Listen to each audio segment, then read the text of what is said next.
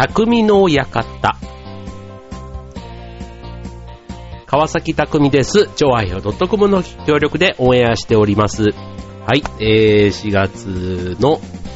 今日は中旬ということで、中旬、今日は中旬ってよくわかんないけどね。はい。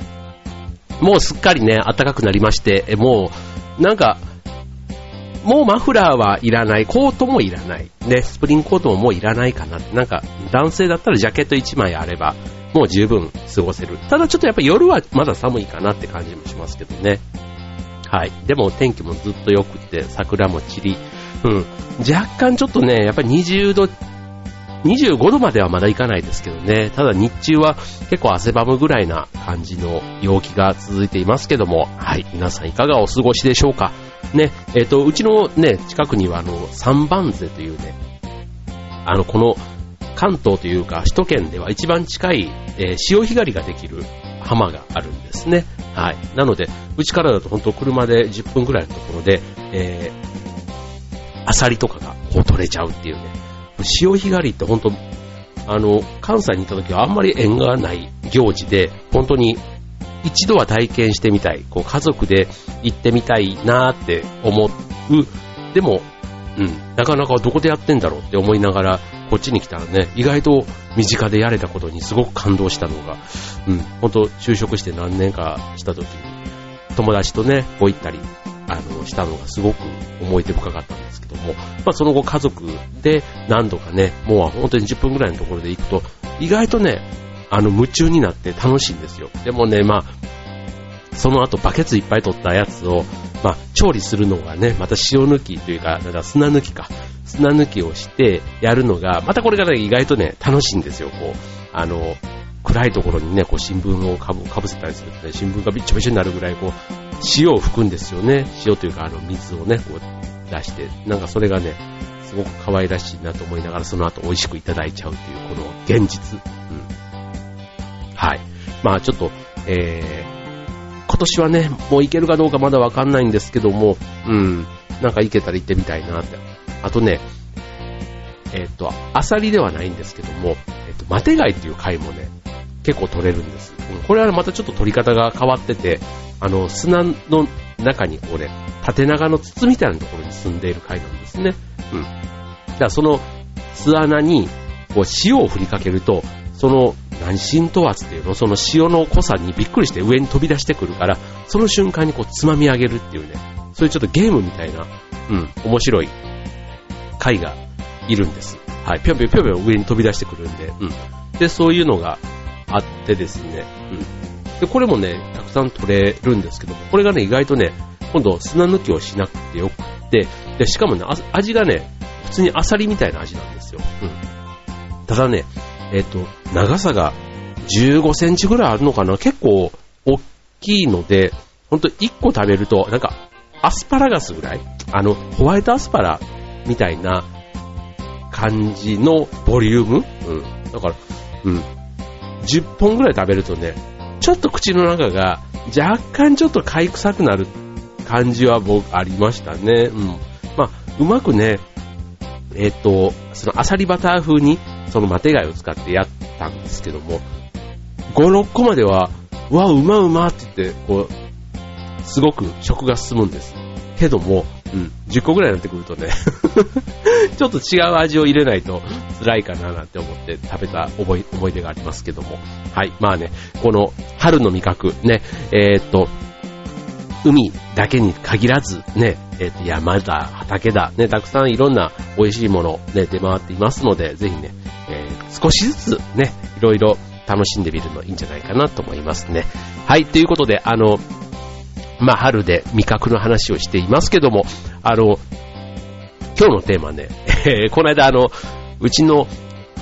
実家からというか、大阪から、えっ、と、母と、えーその、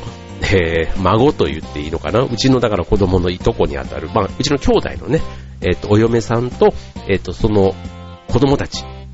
合計7人がね、こう上京してきてたんですね。上京してまして、はい。それでまあ、2泊3日、3日間ご一緒に遊んだわけなんですけども、はい。まあ、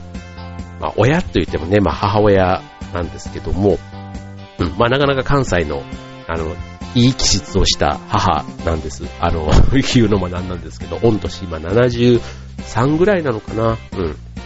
まあ、決してね、ずっと元気だったってわけでもないんですけど、まあ、いろいろね、病気とかもしながらも、まあ今はね、至って元気というか、あの、口は元気みたいなね、あの、はい、体はね、それなりに年相応にガタは来てるみたいですけども、はい、まあそ、そんなこんなで来たわけですけども、まあなかなかね、その、離れていれば優しくしたいなってこう思うのに、なぜか顔を合わせると、なんかこうね、あの、言っちゃうことが多いというか、ね、もっと優しくしないとなっていつも言い終わってから反省するところではあるんですが、はい。まあ、それが親子なのかなと思いつつ、はい。えっと、今日お送りします話題。え、ちょっと母の日にはね、母の日今年は5月11日、まだね、1ヶ月ぐらいありますけども、はい。えー、親世代のね、えー、天然行動というね、ちょっとそんな、テーマでお送りしたいと思います。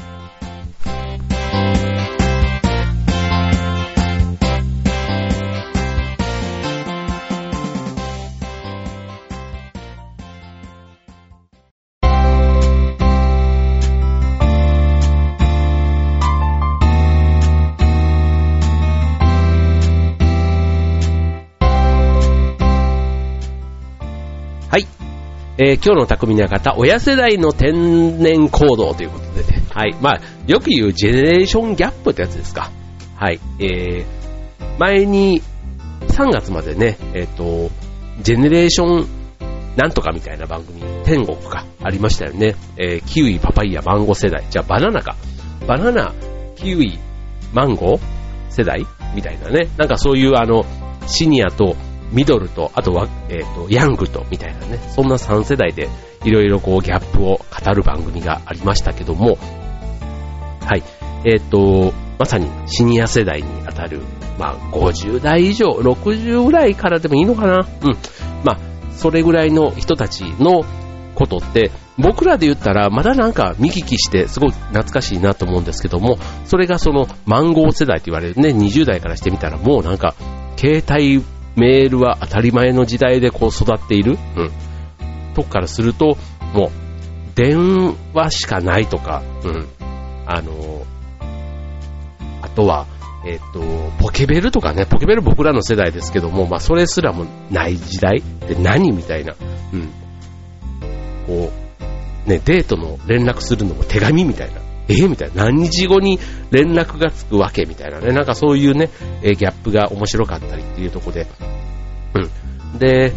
こう僕ぐらいの今43ですけども、その親世代、まあ70ぐらいですけども、まあその世代のところはまだね、なんかいろんな、あの、ギャップというか、あっても、まあ、笑って過ごせるところ。逆に、若い人たちのギャップっていうのは、本当大丈夫かなってなんかね、もう、それ多分僕らが若い時もきっと上の人はそう思ってたんだろうなと思うんですけども、はい。まあ心配になるようなところが多いなっていうのが現状ですけどね。はい。まあ、えっと、今日はまあ、親世代のね、えー、天然行動ということで、うん。まあ、やっぱりね、年を行くにつれてというか、まあ、年を行くというか、年を重ねてね、まあいい意味でね、えー、重ねていくと、いろんな今まで気になっていたことが気にならなくなってくる。うん。いい意味でね、うん。あの、やっぱり気にするところは気にしつつ、うん。なんか今までこう、例えば人間関係のしがらみだとか、なんかそういうことに細かいとこまで気を使っていたけども、意外と周りはそんなこと気にしてなかったとかね、なんかそういうことにふと気づく時ってあるんですよ。30代、40代、それぞれで。うん。そうすると、多分その時にね、何かが自分の中で変わって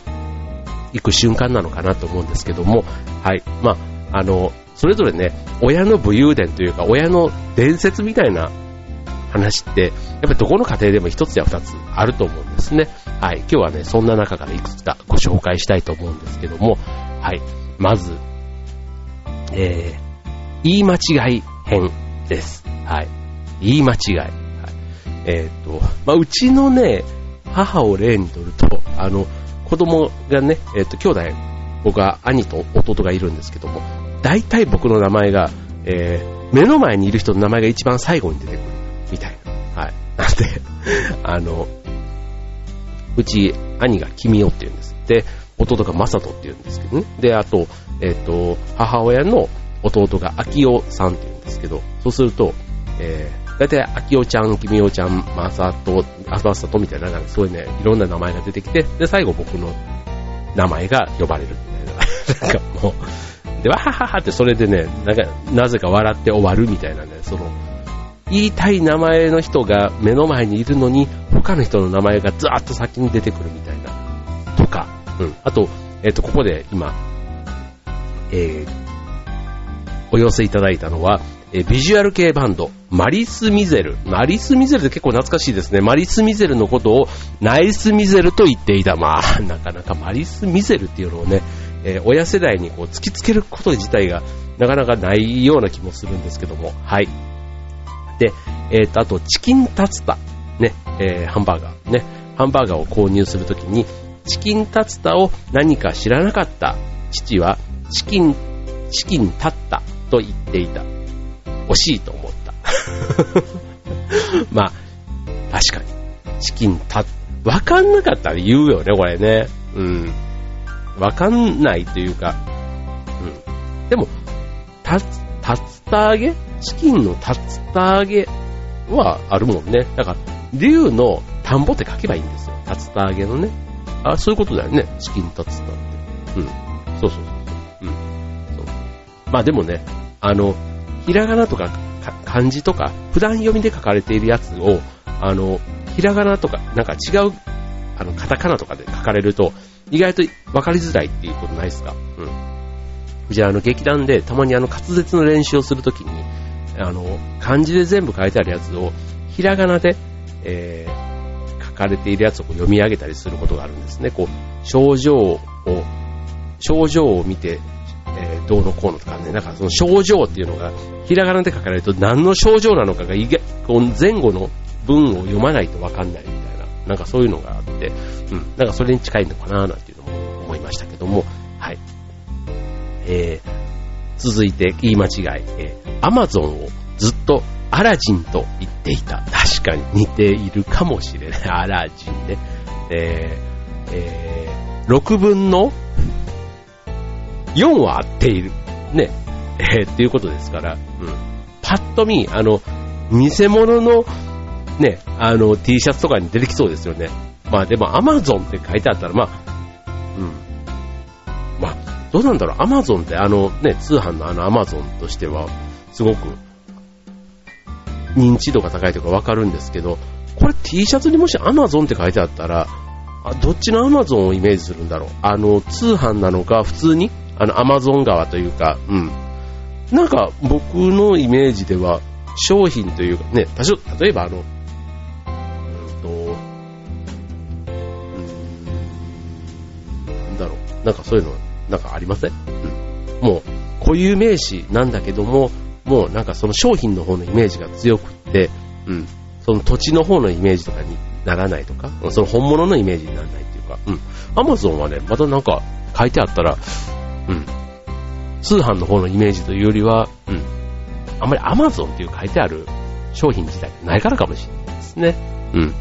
はい。まあ Amazon のロゴ自体はね、有名ですけども、はい。まあでも Amazon をアラジンと言っちゃう。まあね、まあ、アラジンと言ってれば、アラジンで買ったって言えば、あ、Amazon のことねって、なんか、なんかそういうのはある気はしますよね。あの他にもなんか似たような例があるような気がします。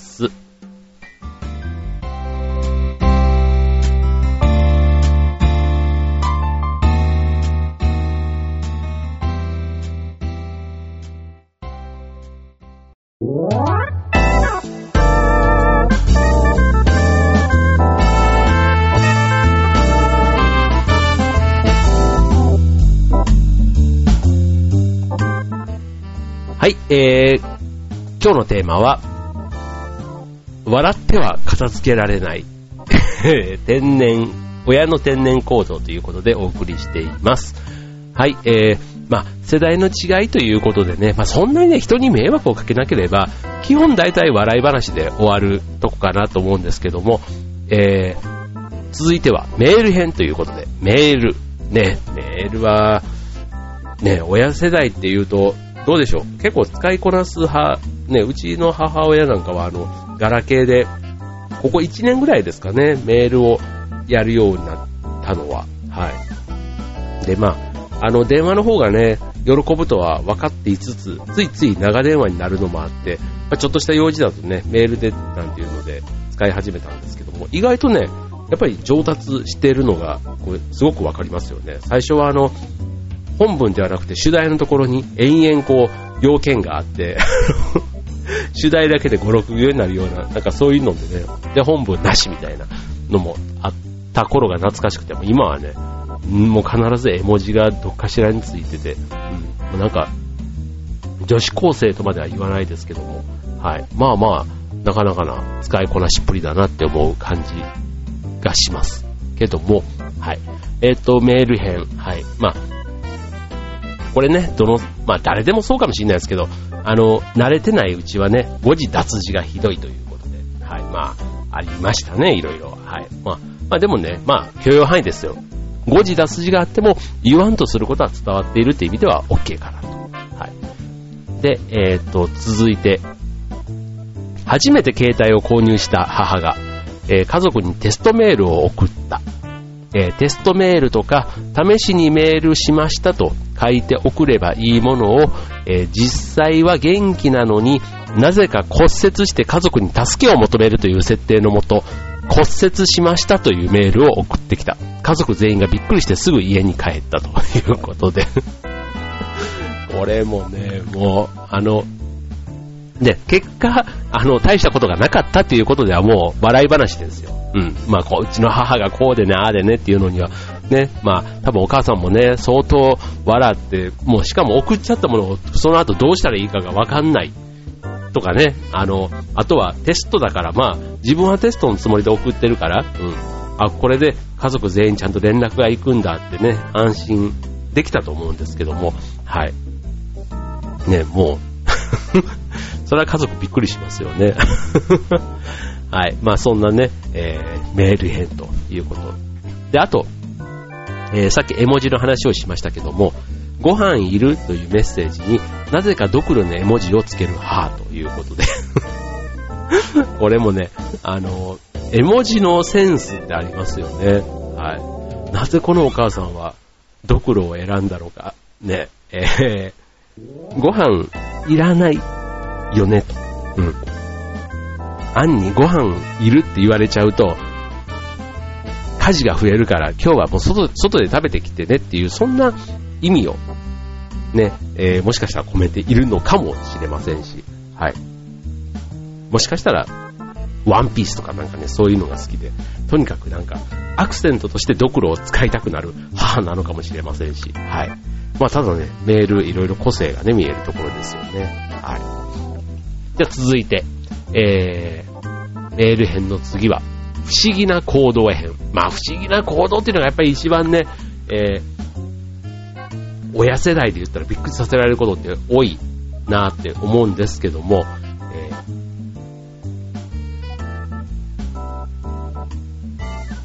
ー、泳げない母。泳げる人は水中で呼吸できるようになると思っていたようで呼吸法を聞かれた。これはちょっと、まあ、天然ですね、やっぱりね。天然というか、えー、水中で泳げる人、あ、水中でというか泳げる人ね、えー、まあ、ちゃんと呼吸してるはずなんですけども、何人かを多分学ぶ機会がなかったお母さんなんでしょうね。はい。っていうなんかそんなのがあったり、うん。えー、自分が外国にホームステイしている間に実家が引っ越した。えー、引っ越し先を知らされておらず、なんで教えてくれなかったの？と聞くと、忘れてた。だ。ね、こういうのも、まあ連絡先でもしかしたらなんか引っ越しに追われて、いろんなことやってて、こう、まあ、いざとなれば、例えば今って本当に携帯があるから、携帯の番号さえちゃんと繋がっていれば、あの、なんかあれば連絡してくるだろうっていうので、結構あの、後回しにしちゃうことが増えたような気がする。特に人と人とが会うみたいな時になると、ちょっとね、あの、良くないなと思うのが結構遅刻とかそういうことに関しても連絡がつくから、うん、結構、まあ、相手を待たせるというよりは、まあ、先行っててみたいなとか、うん、なんかそういうのがね、やりやすくなった分、こう、ちょっとね、人への連絡とかがルーズになっちゃう傾向ってあんのかななんて気がしますね。まあちょっとね、えー、実家が引っ越した時ぐらいね、ちょっとなんか教えてもいいんじゃないかなっていう気はしますけどね。はい。まあ、こういうね、えっ、ー、と、ありえないでしょみたいなね、なんかそんな行動が、まあ、これ他人だったらまたね、ちょっとね、あの、びっくりしてちょっと、もう腹が立つのか、ちょっと逆に引いちゃう部分まであるかもしれないんですけど、これが自分の親ともなるとなかなかそうはいかないと。もうそこもね、含めて、親、自分を産んで育ててくれた親と考えれば、うん、まあなかなかね、えー、邪険にはできないというところで、むしろこの部分をね、どう愛していくのかっていうね、もう、うん、っていうことなのかなって思いますよね。はい。まあ、この間、えっ、と、厄年が終わったので、この、お札を返しに行ったんですね。で、返しに行くときに、もう今までちょっといろんな、あの、まあ、神社、本当はね、神社とかお寺とかでいただいたお守りとかは、そのお寺にちゃんとね、返さないとダメっていうのもあるんですけども、なかなかちょっと遠くの、ね、神社とかだったりすると、そこまで返しに行けないので、今回、その、うちの、まあ、役余計をやっていただいたところに、まあ、ちょっと返せないかなと思って一緒にね、引き取って、こう、えっ、ー、と、お焚き上げをやっていただけないかなと思って持って行ったんですけども、まあその時に、あの、いわゆるこう、あの、顔がついた神様っぽいやつって、うん、まあ、捨てていいのかちょっとわかんないものをとにかく全部持っていったんですよ。うん、例えばシーサーとかね、うん。シーサーの置物、これどこで買ったのかわかんないんですけど、多分沖縄のお土産で買ってきたと思われるというものを持っていったんですけども、まあそれなんか陶器じゃないですか。だから燃えませんって言って、当然あの、燃えるものしかダメですと。って言われて、で、まあ、いくつかね、ちゃんとお守りとか、あの、ちっちゃい、あの、なんだ、えっと、根付けみたいなものとかは、ちゃんと引き取ってもらえて、うん、だったんですけども、あの、バリ島でいただいた、一見表札みたいなやつなんですけども、あの、バリ島の神様、鳥の神様みたいな、あの、ガルーダっていうね、あの、こうガーって、鳥のくちばしを持った神様のね、顔がついている、表札、木彫りのね、なんかそれをね、昔20年ぐらい前に行った時にいただいたんですけども、あの、それもね、なんかその神様の顔がついてるやつだから、ね、なんか、こう、捨てるにはなんか、なんだなと思って、で、こういうのも一緒に、木でできてるやつだったんで、あの、なんとかしてくれるのかなと思って、お寺さんに見せたら、こ、れはね、って言って。で、逆にこれどうやって、最後、うん、あの、やったらいいですかって言ったら、まあ、あの、まあ、さすがにね、やっぱりゴミに、ね、お寺さんに持ってくるぐらいなわけですから、あの、ゴミに箱に捨てていいとは言わなかったですけども、あの、多分捨てていいって 心の中ではお寺さんも思ってるんだろうなっていうふうに思いましたが、まあ、気になるようだったら、あの、塩でお清めをして、うん、あの、ちゃんと、それで、なんか、半紙かなんかに包んで、うん、あの捨てれば大丈夫ですよって言ってくれましたけども、はい。まあ、要はあの、お祈りをして、なんかその、魂というか、なんかを込めてなければ、神様の見た目を仮にしていたとしても、そこの中には神様がいないから、まあ普通に、まあ、変な話、ゴミとして捨ててしまっても大丈夫という、そういうことだったんですけども、まあこれをね、えっ、ー、と、うちの神さんがちょうど、あの、近くにいて終わってから、いやいや、これ引き取ってもらえなくてさ、って言ったら、あの、こんなものを、あの まさか持ってきてるとは思わなかったと。ね、もうあの、かなり僕の行動が不思議な行動に見えたと。いうことだったんですけども、はい、まあ、あの、とても受けておりましたけども、はい、まあ、ね、やっぱりね、顔のついたものはね、僕捨てられない病なんですよ。だからぬいぐるみとかね、ぬいぐるみもあの、例えば、なんちゅうの、あの、キティちゃんとか、ミッキーとか、なんかその、どこにでもあるって言ったら変ですけど、あの、ね、そういうものだったら、まあ、あんまり気にならないっちゃ気にならないんですけども、あの、例えばそのミッキーとか、ね、ミニーちゃんみたいな、ああいうぬいぐるみでも、ずっと大事に、こうね、えー、いつも持ち歩いてたとか、ね、子供がね、なんかそういうのだとやっぱりそのぬいぐるみに、こう、念がこもるっていうのかな？うん。なんかそういうのがあるって思った瞬間に、なんかそういうのって普通に捨てたらすごい罰が当たるというか、なんかあるんじゃないかって思っちゃうんですよね。だからそういう意味で言ったら、日本人形みたいな、日本人形っていうか、ね、ああいう、あの、顔がついてるやつ、人間の、うん、ああいうのってね、本当最後、ちゃんとやんないとダメなんだろうなって、どっかで、心のどっかでいつも引っかかっていて、はい。なので、ちょっと捨てるときにね、こう、心がいつも、痛むというか、なんかちょっと、あの、テンションが下がる時がありますね。はい。ということで、はい。えっ、ー、と、今日はね、えー、親世代のまあ、親世代というか、あの、天然、親の天然行動ということで、はい、お送りいたしましたが、えっ、ー、と、皆さんのご両親、いかがでしょうか？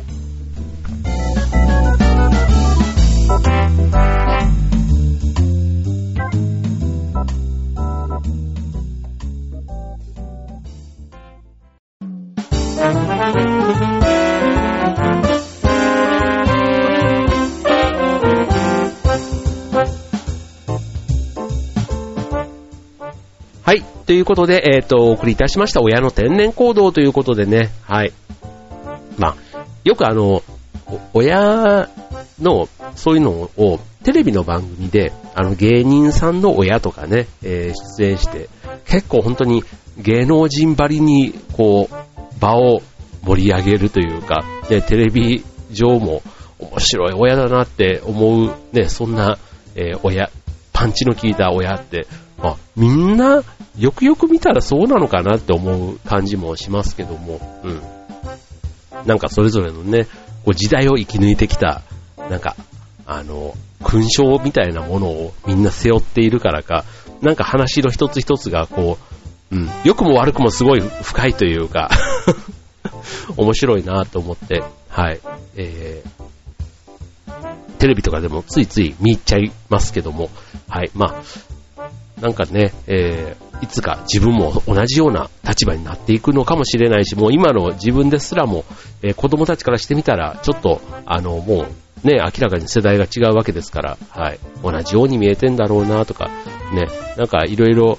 普通にこっちがしているのに、それを見て面白いっていうのは、多分もうその時点で何かね、えー、天然行動なのか、ね、ギャップを感じておかしいのかわかりませんけども、はい、そういうことなんだろうなと思うと、やっぱりこう、ね、歴史はこう、っていうか、繰り返されるというか、ね、えー、親世代のものを僕たちが引き継ぎ、それがまた伝承されていく、ね、そんな、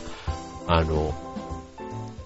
ことなのかなという気がします。はい。ということでね、えっ、ー、と、もうすぐね、えー、来週、再来週、ね、ゴールデンウィークも近づいてまいりました。ね、4月入って、ね、ちょっとなんかバタバタしたのも、ようやく僕なんかもう、ちょっと落ち着いてきたかなっていう感じですね。年度初めの慌ただしさは。はい。ですので、